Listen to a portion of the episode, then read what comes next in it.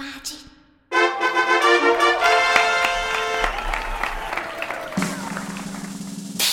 嘿嘿哈哈，十八般武艺，扎背当忙，九弯十八拐。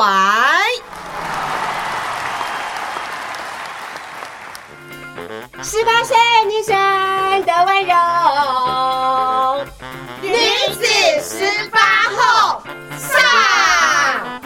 十八岁以后，哪怕惊涛骇浪，都能海阔天空。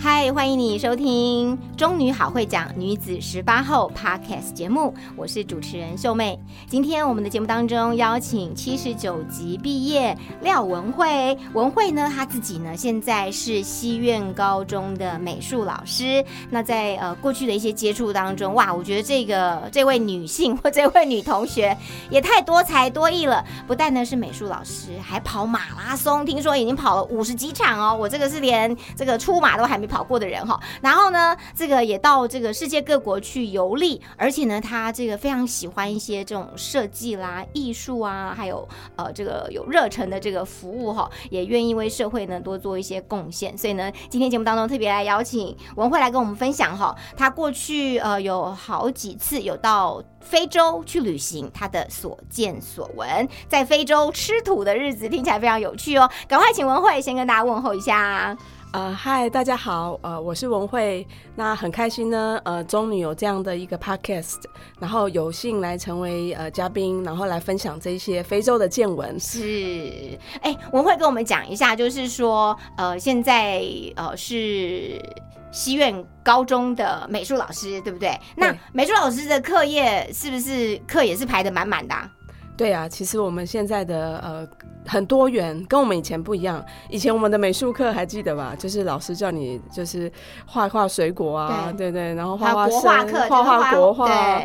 对。现在其实很多是鉴赏，或是呃很不一样的，也会教设计，比如教他们做赖贴图啊，或做明信片设计啊，呃用那个 iPad 做一些设计，都要很多元。哦。然后现在我的美术课还要双语美术，天哪，很崩溃。所以下一代是很幸福的，是是是，很多元。对老师来说，好像有点辛苦哈，或是折磨，对不对？对，所以我要不断的去国外收集素材。是是是。非常有趣哇！这个美术老师哦，现在也要这么的有各种的能力，对不对？像我印象中以前的这个课，这个美术课，就国画，就那一节那一个礼拜那一堂课就开始画画画，然后一个学期教两张，然后老师就是好开始画，然后也不晓得老师老师去干嘛了，就是我们开始画了。对啊，老师当然会走一走，看一下大家的作品，然后或者说指导一下，可是好像不用像现在这个备课准备的这么多元丰富的内容，所以也因为这样需求，所以你有非常。大的这个格局，所谓的格局是各种。呃，不论是艺术的形式也好，或者是说生活还有旅游，你都是希望能够结合在你的教学里面，对不对？对啊，其实我觉得艺术是很生活化的。呃，其实我们都说艺术其实应该是一个动词，它不只是一个名词而已。我们常常都留意说啊，美术欣赏，那实际上呢，其实它本来就生活的东西。所以我觉得用很生活的素材，加入国际观的一些有趣的话题素材，让同学知道，我觉得这样更让他们能够衔。接未来的生活，而不只是现在而已，还要看未来。哇，我觉得现在的美术课这样的一个多元的呈现，其实呃，某方面应该也是打开了孩子很多的这个可能，跟让他们的视角更宽阔哈。所以老师要预备的就非常的多了。那我想要问一下，就是文慧自己呃，在中女那个时候的文慧，其实是一个文青吗？还是是一个躲在角落里面的这个乖乖念书的小女孩啊？其实我很不用功啦，我自己知道。我其实一开始呢，因为也懒得背，所以后来选了自然组。那跟呃其他朋友后来就觉得啊，功课一直跟不上。后来就想一想，我好像真的也没有那么爱爱这些自然组的东西。但是我数学我记得我还不错啦。那后来就想说啊，我还是转社会组好了。又转回来了。对，转回来了。那我觉得这其实也是一个很好的沉淀跟。跟新的开始啦。那以前呢，我是很活泼人，然后终于脱离国中，然后就开始自由奔放。嗯然后因为我都当康乐股长，所以他们就叫我阿康。哦，那我的我对中女最大的印象就是操场，我回去最想去的地方是操场。操场，可是因为 PU 跑道哎啊，，都在打球嗯啊哼，就是那那几棵椰子树啊，看那些篮球架啊，那个 P U 跑道啊，球场啊，篮筐啊，那是我最有回忆的地方。反而不是教室里面 或是老师老师谆谆教诲的身影，而且我到现在还没有近视，哦哇，所以你就知道我们都没在读书，都在玩。那那还有图书馆了，我印象很深，是因为我到现在为止都很喜欢阅读。其实那时候呃，中女的图书馆。呃，我借常常去借书，然后看了很多有的没有的书。当同学都在念书的时候，你看图书馆借来的书，我都看闲书，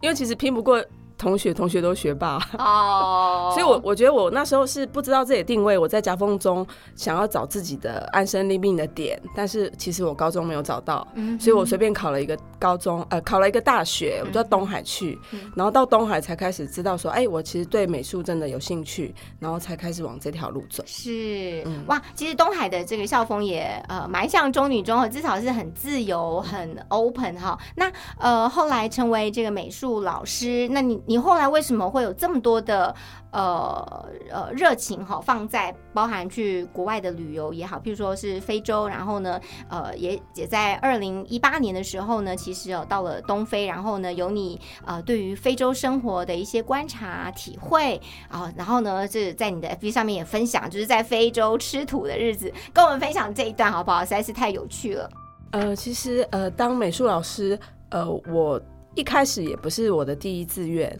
那我从美术研究所毕业以后，我其实最想去美术馆，哦因为你就幻想自己很有气质，然后在美术馆工作的样子，然后可以接触很多不一样的人啊，艺术家啊，然后策展啊、活动啊、展览啊等等。可是后来呢，因为其实我的爸妈都是老师，他们希望我还是呃觉得。就希望你还是继承一波，嗯所以呢，我其实有点挣扎，因为我觉得说我我到底要不要回到老师？其实我并不很喜欢，呃，教教育的很嗯很死板的方式，嗯所以我其实好不容易才要逃离开，为什么还要再跳进来呢？那我其实很挣扎，但是我爸爸就就一直很很坚持各种方法，嗯什么各种方法强迫。那我后来就想说，好，那没关系，我回来当老师，但是我要当个不一样的老师。哎，然后呢，我有寒暑假，那我要做用寒暑假去做我想做的事，跟呃去好好利用我的这样的一个优势。因为寒暑假如果我没有辅导课，我就是自由自在的，所以我一定要用这个时间去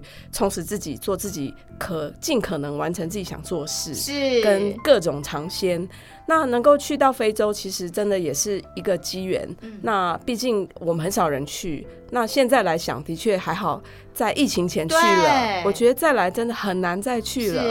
那呃，也幸好有一个健康的身体，嗯因为呢，健康身体累积是，请问一下，跑马拉松跑了几年？然后这个这个大概是算我们中女好会讲 Podcast 这个目前开播以来，这个跑马拉松，它比你比富春还跑得多吧？对啦，其实我二零一五开始跑，嗯但是我给你看一下我的脚上的疤，有没有？有看到了二十公分？其实我一开始是因为我的我溜蛇板哈，这个这个这个是这个有点40半岁半神力女超人的概念。二零一五年，你看那时候我们都几岁了？可是我就想说，我想学啊，然后我就学会了，然后学会了以后，我就想说。有一个斜坡，我要来加速，我要往下冲了。嗯结果就冲的时候，一下来就扭伤，然后后来发觉不对，是里面扭断了。对啊，所以断了以后呢，呃，就钢钉啊、附件啊，然后又拆钢钉啊，又附件。大概要半年吧。一年，哦一一年一年后，呃，拆除了钢钉以后，医生说，哦，那你现在可以开始复健，对你可以走操场啊，走公园啊，然后开始慢慢的训练你的腿，不然的话，你两只腿，一只是林志玲，然后一只呢是是跑步的人的腿两只腿的肌肉不一样，因为一只萎缩了，那我就开始跑步哦，才开始跑到，我就因为你一年好没有没有认真动用它了，对他真的跟林志玲腿一样美哦，很直很细，然后就开始一圈跑一圈走一圈，然后才慢慢的，然后想说我的生日到了，我先跑一场半马，哦。然后就开始设定目标，然后就开始执行它，然后所以自己的生日能够完成半马，我就觉得哎、我做到了。你，可以，对。因为有个目标，你才不会走操场很无聊，因为都是阿公阿妈，很无聊。有一个年轻的这个姑娘对开始认真的练跑了起来，所以呢，从二零一五、二零一六一直到今年跑，到底跑了几场全马？呃，五十四场全马哎、，很多哎、超可怕！那之前有是什么之前有二十几场的，大概半马吧大概有二十场。？OK，有有有，半马二十几场，然后全马五十。才进入全马，对那你不是每一个月可能都是一到两场对，这样子跑？冬冬天比较多了，冬天有时候一个礼拜一场。嗯哼，对哇塞，还所以目前来说的，就跑马拉松这件事情来说，你的目标是什么？还是没有设定什么目标？本来是想要跑一百场，，OK，，对，想要一百场。100那其实本来预计大概这几年应该要完成，可是疫情就很多就结束了。或者是改成线上跑，那就是等于没跑。对，嗯所以后来我想说，哎、我其实也不用那么执着啊，因为其实跑步会被绑住，因为你要一直练习。对，对不然有时候体能所以我就呃就停止那么多的练习，我就后来改转为攀岩。我哦现在 室内、室外攀岩我都会，好厉害哦！因为我觉得这件事要赶快做，不然我们都有岁数了。就是是能静能动这样子，嗯所以当时去非洲应该是呃，好像是想要参与这个捐鞋盒的这件事情，对不对？对对对帮我们讲一下呃去非洲呃的过程。呃，那刚好朋友约起来，然后我就觉得哎、诶有伴啊，很好，然后可以去，所以我们就报名了。呃，它大概有十二天。那疫情的关系，所以这个救血救命协会呢，它可能会在明年可能就还是会重启这样的活动，它没有年龄的限制。那对于像我们这样超龄的志工来讲，超龄吗？因为很多国际志工组织，他们希望是三十岁、二十八岁或二十五岁以下，因为呢，你太老，他们可能要服侍你你可能还没办照顾你啊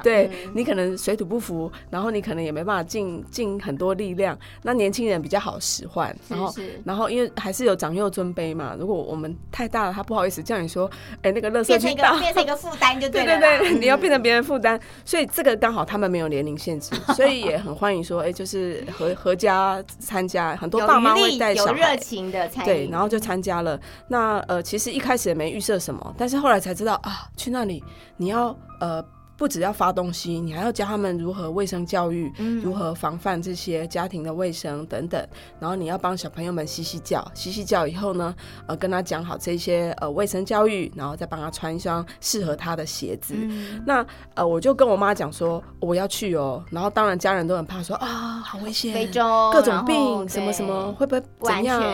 然后好，你去帮别人洗脚，你都没有帮妈妈洗脚过，你这样对吗？啊，那这件事也给我一些冲击。我想说，哦，对啊，我们去当志工的时候，别人叫我们做什么，我们都愿意。对，其实有时候反过来想想，你对周围的家人跟朋友，你有没有付出到这样？然后你有没有无怨无悔？嗯然后你有时候是不是使脸色，还讲一些不好听的话？所以其实有有蛮多体验是让我重新就是对自己的反省也有啦，然后也开始反省，包括了。台湾人捐了一百多个货柜，哇。每一个货柜里可能有两三万鞋子。是两三万双，所以等于二三十万双的鞋子。对，嗯。不止哦，嗯，一百两百一百百一百个，两一百多个货柜，一个货柜两三万，双的话，两三百万双鞋。嗯对，那也想一想，对不对？其实我们捐那么多，我们是不是有时候是乱买？对只是想买，想拥有，消费，然后嗯不好穿就就想说，哎、我可以捐，然后我又再买新的。嗯所以其实我们其实，在那边发鞋子的时候，想一想也很感慨，就是是。对啊，啊，很多是很厉害名牌鞋。哦，好好，很想拿下来拥有，对不对？应该不是小朋友穿不下，是应该大大人穿腻了。对所以也是一个反省啦。嗯嗯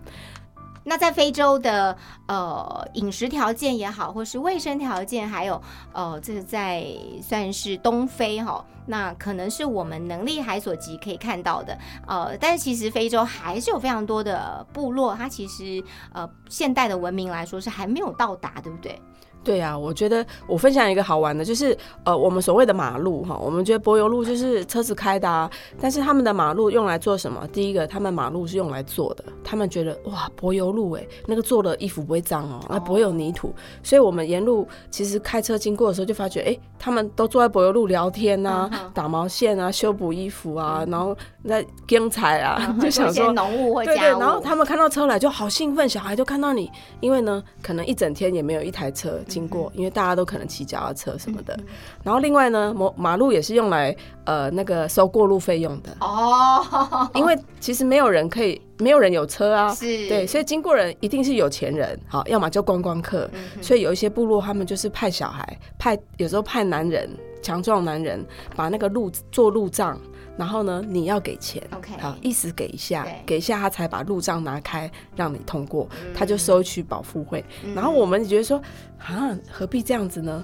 那那那个司机就跟我们讲说，呃，没关系的，其实大。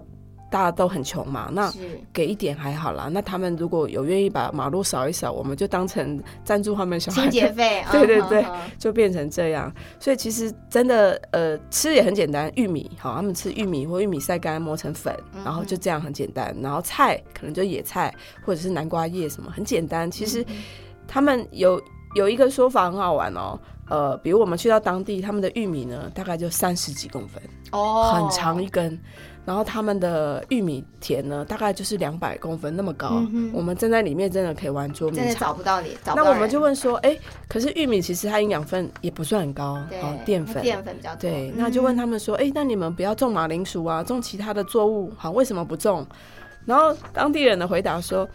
马铃薯哦要吃很多才会饱，它那么小一颗，玉米我吃一根，我一天就饱了。所以你就想，哎、他们的这想法有时候很很奇妙。那他们有时候会选择吃晚餐，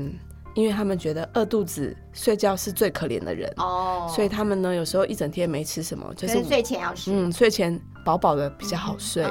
所以听起来又心酸，然后又觉得啊，怎么会会这么的穷困？是。那的确就是家徒四壁，什么都没有。嗯对，那是不是感觉到一方面是现代的文明呃的落差，再一方面其实很重要的一个原因是这边的孩子们的这个受教权好像没有被照顾到，对不对？就是孩子们的教育这一方面的努力，还有呃跟呃不能也不用说什么跟国际接轨了，就是教育的普及程度好像也是不 OK 的。对啊，因为真的，呃，都吃不饱了，怎么可能去管教育？加上很多人可能觉得小孩都是劳力的来源，哦帮忙童工的管管牛、管羊、照顾弟妹，或者是帮忙去田里工作等等，所以其实很难很难，真的很顺利的上学。那救学救命的这个协会，他们是也有在推推新学这个部分，嗯所以呢，我记得我去的时候呢，呃，问一下才知道说，哎、他们只要有制服就可以来上学了。哦对，然后就穿的姐姐妹妹的制服也好，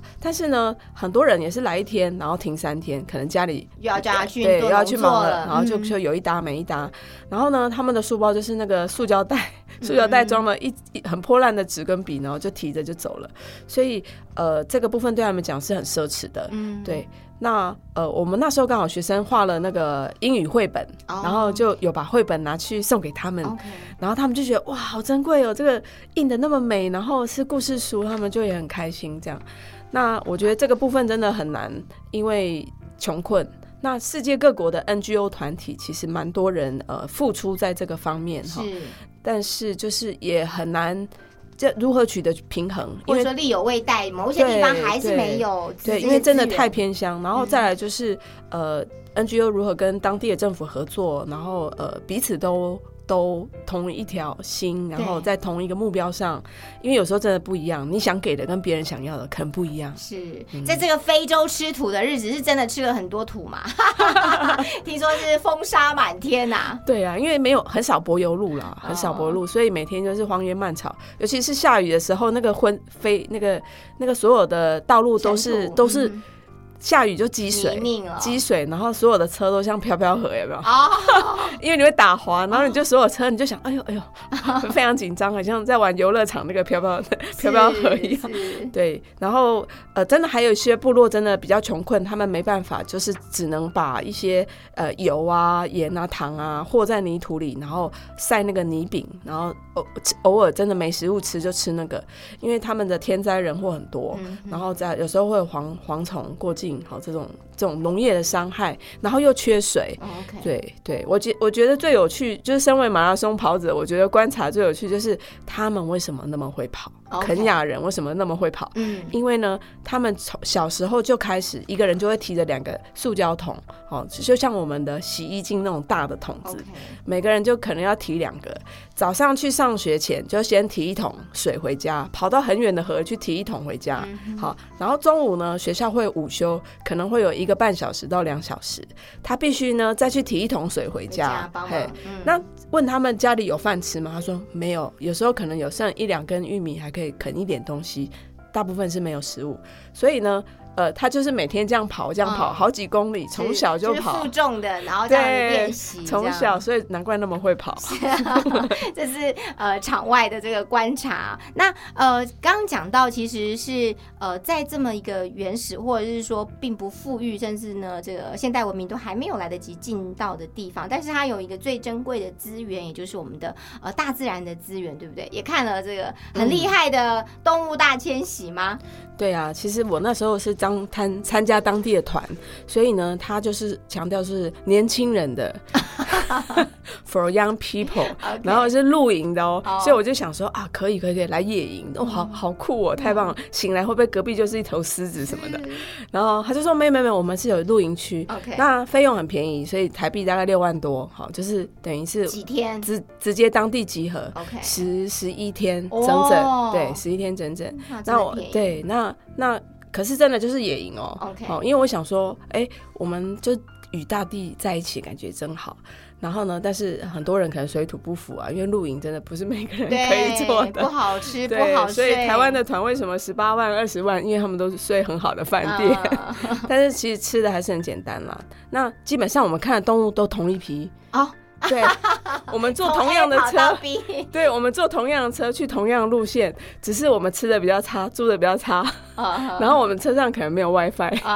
没有冷气这样而已。那看看动物，其实。它大部分是长，就是那种修旅车改的哈，大型的吉普车，所以其实也不需要窗户啊，是，对，所以才每天都会吃土嘛，因为没有冷气，我们的是要吃土，打开窗这样，对对，然后就可以看到他们。那呃，那时候是看到什么羚羊吗？还是哦所有都有？OK，对，哇，数十种哎，就是讲到来，我我当地就买了两本那种呃动物的书，一本是鸟类，一种是野生动物，然后你就可以哇马上看。那这个这个可能跟人有关，因为我的兴趣，我觉得这个好有趣，我就会马上查说，哎，它这是什么？它是什么动物？然后它的它的它的习性什么？对，那是什么鸟什么的？那可是有些人会觉得说，哎哇，第一天超兴奋，第二天呢好棒，第三天呢？啊，又是又是长颈鹿，第四天哈还是长颈鹿。有些人可能没办法每天这样，因为其实大家都看到最美的照片那一个片刻，其实呢百分之九十的时间就是在车上颠簸无止境的寻找，什么都没有。哦，哇，这个呃，能够到这个非洲旅游，而且呢，你去了好几次，对不对？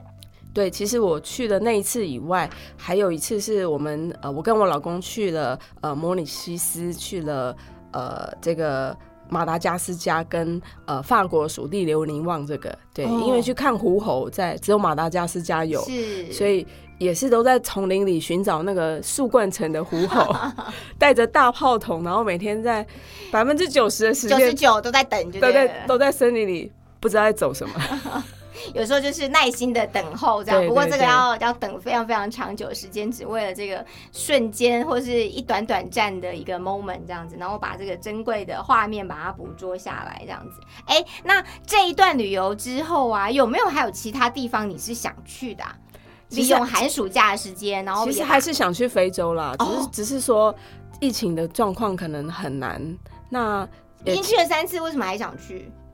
我觉得。他们很很有生命力，其实所有的艺术啊、音乐啊的源头都还是非洲，包括毕卡索啊、马蒂斯啊，他们其实呃很多艺术家其实都受非洲的原始的那种原生的创作的艺术呃所感动，他们的木雕啊，他们的很多呃那种手绘的那种线条也好，其实影响很多西方艺术的发展，甚至音乐，甚至我们想的爵士啊、蓝调啊这些，其实雷鬼音乐啊，其实跟他们都有影响，所以。你去到当地，甚至在他们的一般的那个教堂聚会里面啊，哇！有一次参加的时候，他们很自由的唱歌跳舞，然后那种律动，还有大家合音，然后就想说，哇，这只是一个就是山村一个莫名其妙，我们进到一个教会，然后哇，大家唱出来的歌这么的美妙，对，都比什么叉叉好声音或什么什么什么 厉害很多哎。然后哇，你听了真的会感动，会想哭哎，因为你就觉得哇，他们他们真的陶醉在里面，然后、呃这么贫困，但是信仰这么的虔诚，这么的爱，就是这个。然后嗯你会发觉，哇，好多东西是你你从来没想过，然后很简单的一件事情，对他们来讲这么难，然后他们这么享受它，那那我们到底在干嘛？嗯，我们有那么厉害的音响，什么真空音响，什么什么听音乐，然后哦各种各样的音乐创作，然后你就想，哎、那那种生命力是当地才有的。是，所以呢，嗯还是持续不断的会计划在寒暑假的时候呢出国，甚至呢还是一直会到非洲去哦。那呃，在今天的 Parkes 呃节目当中，我们的中女好会讲女子十八号，那么中女好会讲的平台呢，就是呃来号召我们的。毕业的这个中女中的校友，呃，优秀的校友们建立这样的一个平台之后呢，我们到许多的学校，或者到偏乡，甚至呢，呃，到很多的呃这个社服单位哈，来做一些呃演讲跟分享。那主要呢都是我们呃这个中女毕业的校友们，不论是有专业的知识也好，或者呢是有一些生命的一些故事跟经历，然后呢可以来呃为年轻的孩子们，或者是我们的呃受听。众呢，能够让他们有一些启发跟一些帮助哦。那文慧之前也参与过我们中女好会讲的这个演讲的邀约，对不对？跟我们分享一两场你的收获。啊、我其实这个非洲主题，因为大家太少去了，所以其实我讲了十几场啊，在哦不同的地方。然后在中女好像讲了，呃，小学讲了三场，然后国中有讲一场，然后我其实也有再去高中讲别场。那呃有有参加中女的，我们就没有收费嘛。那其他部分他们给我演讲费演讲费的部分呢，其实我又再捐给了协会。对，因为我想说，呃，是他们给我这个机会，因为我也不晓得我可以这样。那我我觉得这件事情改变了我很多。那我也希望说，呃，拿出我的。呃，经验，然后也鼓励大家去做一些行动。那我觉得下一代，因为我们在教育现场看到非常多小孩，他们很爱抱怨，哦很爱酸言酸语，然后呢，没事就比较，然后永远觉得哦都是别人不对，我我都没错，或者是哦为什么他们有我没有？好、其实大家有时候这种呃这这些缺点我们看在眼里啊。那我觉得说呃如果用我的呃演讲可以改变他们一点点，让他们知道哎去反思的话，可不可以？改变他们一点点，那我是借由我这样的活动以后，我的我的改变，然后来分享说，呃，比如我知道，哎、我会珍惜我的东西了，嗯。然后我不会再乱买了，嗯。因为当地人呢，你看到什么都没有，但是他们快乐无价哎、嗯好，那我们拥有那么多，哦，我们买了不会快乐啊，所以我我问他们说，哎、你记不记得你上一次小朋友你领到一个礼物，然后你开心多久？很多人呢就说有啊有啊，我有好多礼物哦，什么什么节、儿童节、什么什么万圣节、什么圣诞节，我都领好多礼物，然后过年也有礼物，然后问他呃开心多久？哦，可能三天吧，嗯，这很可能珍惜一个礼拜吧，哈，然后就没了。然后问高中生可能就啊手机好换手机我才会开心，其他呢还好吧，吃饭哦还好啊，餐厅吃饭什么，嗯就你就觉得他们太现在的物质已经非常非常的对这个发达了哈。对，所以我就有时候借由这样的两边的对照啦，所以在非洲当地呢，我们就是让小朋友折一一架纸飞机。哦，那这架纸飞机呢，他第一次看到那么亮面的色纸，好，我带去的色纸，他们看到就哇，好漂亮。对这么完整的纸，而且而且不是皱的。，OK，然后呢，教他折人生第一架纸飞机，然后他们就是。在整个活动结束后，我们就一起向天空射飞机，嗯然后他们就哇，好开心，好会飞亮耶，会飞。然后呢，一整天就拿着那台纸飞机，还有我们发给他们一人一支完整的铅笔，好，他们拿在手上，一整天都拿在手里跑来跑去，就说你为什么不放下来？哦，没有，我没看过长的铅笔。他只看过短的很短的，或是对，然后他那么嗯珍惜，然后就让小学生可能看一下这个画面，说：“哎、你看他，他拥有一样，他反而很珍惜；你拥有二十样，你没有一样在乎的，嗯对不对？那那那这个部分，我觉得让孩子知道，那当然很难啦，因为毕竟大家在这个只是一场演讲对，嗯一场演讲。但是我觉得，呃，鼓励他们说，哎、因为我我去了，然后我现在行动，我我做我的行动，我去付出，然后我也开始做更多的自工服务，然后我我也因为这一个活动哈，我去到处演讲，甚至呢，我也开始参加台湾的其他的自工服务，因为把我自己多的东西分享给别人。然后呢，你反而会更快乐。对，所以我后来就去美术馆，去玉秀美术馆去当志工。去当志工，嗯。所以我也花了三百多个小时，所以我可以我有荣誉志工证，所以我去溪头只要十块。哇，就是把你的这个生命的旅游的经验，然后做呃自不但是自己生命的反思好跟嗯调整，那同时呢也把这样的一个知识呃以及你的所见所闻分享给不论邀请你来演讲，或者透过中女好会讲的演讲平台来听呃文慧的这个非洲吃土的日子哦这样的一个分享。最后我是想要请文慧来回想一下，呃，在十八岁的时候的文慧是什么样的一个小女孩？如果让你现在好跟十八岁的小女孩，当时你小文慧，你会想要跟她讲什么呢？呃，我觉得我那时候真的太不用功了。那当然，因为我没有找到我我自己想要的目标啦。那我觉得，如果能够更早知道你自己的梦想，好，你更早知道你的梦想，然后你就会。更坚定的走在那条路上，呃，比如跑马拉松也好，那那过程一定是很无聊的，然后很辛苦的。可是你会知道说，前面那四十一公里多的那些呃所有的过程，才是你冲过终点的时候那最美妙的那一刻。嗯，冲过终点，然后很开心，然后呢，哎，大家为你拍照，然后哎，那个挂到挂到一个奖牌，对所以其实你也要想说，你现在前面那那读书的时间，可能都是那一段很无聊的时间，对必经之路。然后呢，等你到终点，你就会感觉那个部分。嗯那呃，也像我攀岩一样啦，其实我攀岩也学了很多。呃，很多很多时间，花了很多小时，然后室内的、室外练习各种技巧什么的。可是当你我终于有一天你可以去操作了，然后你去爬了户外的山以后，攀岩攀成功了以后，你才知道说啊，我前面那那那些准备工作、前置作业，原来都是为了成就我这一刻的美好。嗯所以那些都是调味料，所以你要去想一想，那个时候是为什么。嗯哼，哇！不但是给十八岁的这个小小文慧的这个呃鼓励，同时也是给我们现在呢仍然是这个中女呃就读的我呃高一、高二、高三的学妹们的一些呃这个小小的分享哈，也让他们呢能够在生命当中，尽管这求学过程可能是无聊，或者是说呢是有一些挫折，甚至呢可能还是很模糊，找不到自己的方向，但是呢，我想这一步。一脚印的，慢慢的往下走，这个会有拨云见日，甚至呢，甚至会达到你的这个目标的这一天的。谢谢七十九集谢文会的分享，这是我们的中女好会长女子十八后 Podcast 节目，我是秀妹，谢谢今天的特别来宾文慧，我们下次见，拜拜，拜拜。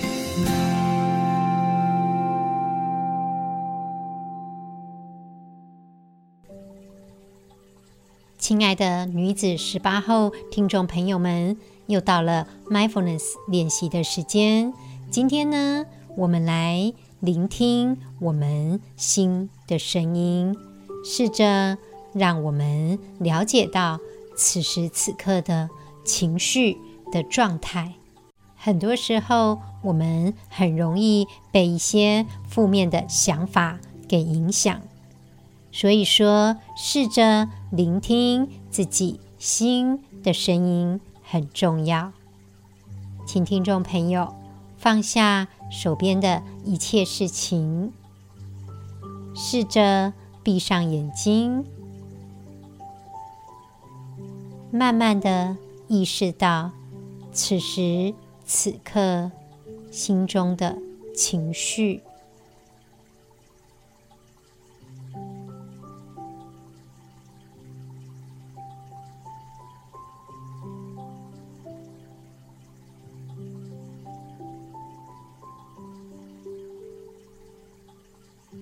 如果可以的话，试着将我们的情绪取个名字。好比说，如果是开心的状态，可以想着我现在很开心；若是悲伤、寂寞的状态，可以想着目前我正处于悲伤。我正处于寂寞，当然也有可能安心、放松，试着去描述此时此刻心中的情绪。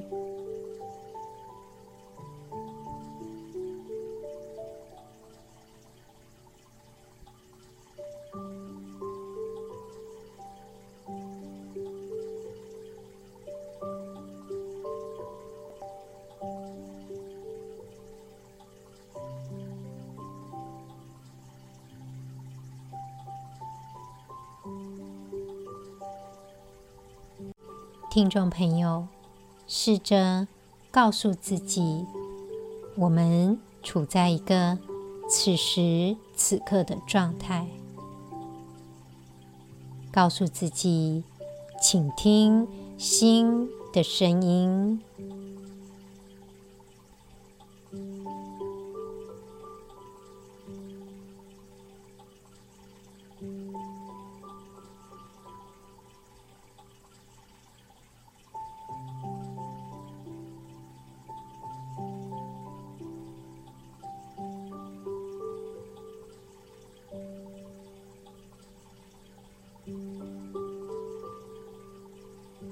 亲爱的听众朋友，当你试着帮自己此时此刻的情绪命名，你就可以退一步，以一个旁观者的角度去看待自己。就在这样的此时此刻，可以将负面的情绪放下，更能够自由的去思考自己的状态。祝福女子十八后的听众朋友们都能够倾听自己的声音。我们下次再见喽。